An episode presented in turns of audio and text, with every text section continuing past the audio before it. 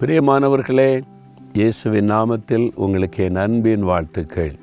இன்றைக்கு ஆண்டவர் உங்களை பார்த்து ஒரு விசேஷமான காரியம் சொல்கிறார் என்ன சொல்கிறார் தெரியுமா? இயேசு விசுவாசிக்கிறீங்களா நீங்கள் அவர் விசுவாசிக்கிறனால தானே டெய்லி இதை பார்த்து பார்த்து நாங்கள் எவ்வளோ ஆசீர்வதிக்கப்படுறோம் அப்படி சொல்கிறீங்களா சரி இயேசுவின் மேலே உங்களுக்கு விசுவாசம் இருக்குது அவர் ரட்சகர் ஆண்டவர் அவரை ஏற்றுக்கொண்டீங்க.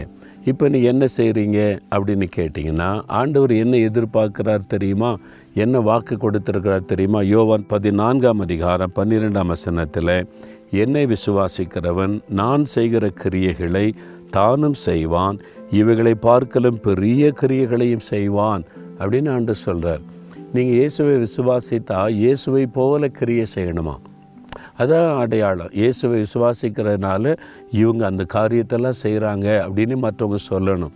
நீங்கள் செய்யணும்ல. நம்ம நினைக்கிறோம்? நான் படிக்கிறேன் வேலை பார்க்குறேன் பேங்கில் இருக்கேன். அதனால் ஸ்கூலில் வேலை பார்க்குறேன். நான் வந்து ஐடி கம்பெனியில் இருக்கிறேன். நான் வந்து முழு நேர ஊழியக்காரன் இல்லையே அப்படின்னு நினைக்கிறோம். இயேசு சொன்னார் முழு நேர ஊழியக்காரங்கன்னு சொல்லலை. விசுவாசிக்கிறவன் விசுவாசிக்கிறவள்.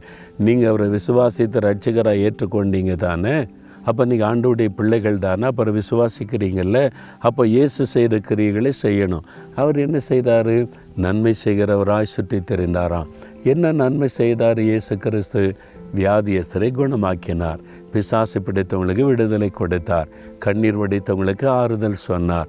இப்படி நிறைய மக்களுடைய வாழ்க்கையை இடிந்து கிடந்த வாழ்க்கையை கட்டி எழுப்பினார். இந்த கிரியையை நீங்கள் செய்யணும்.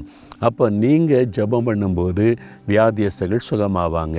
நீங்கள் ஜெபிக்கும் போது பிசாசுகள் ஓடும் கட்டுண்டவர்கள் விடுதலை ஆவாங்க தேவையுள்ள மக்களுக்கு நீங்கள் நன்மை செய்யணும். இப்படி இயேசு செய்த கிரியைகளை நீங்கள் செய்யணுமா?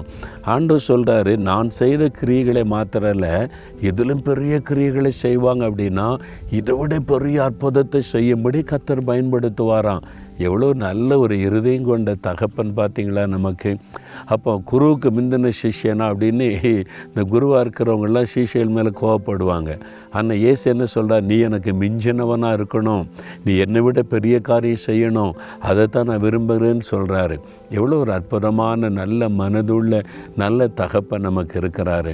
அப்போ நீங்கள் அவர்கிட்ட கேளுங்க அந்த வல்லமை எனக்கு தாங்க அந்த அதிகாரம் எனக்கு தாங்க.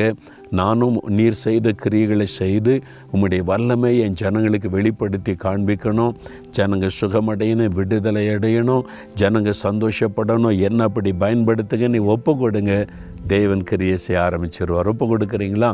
தகப்பனே யார் யார் தங்களை ஒப்பு கொடுத்து நீர் செய்த கிரியைகளை நானும் செய்யணும்னு அர்ப்பணிக்கிறாங்களோ அவங்கள அபிஷேகம் பண்ணுங்க.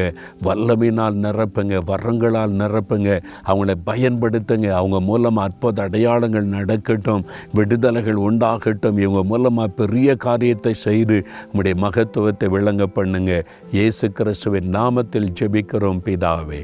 ஆமேன் ஆமேன்.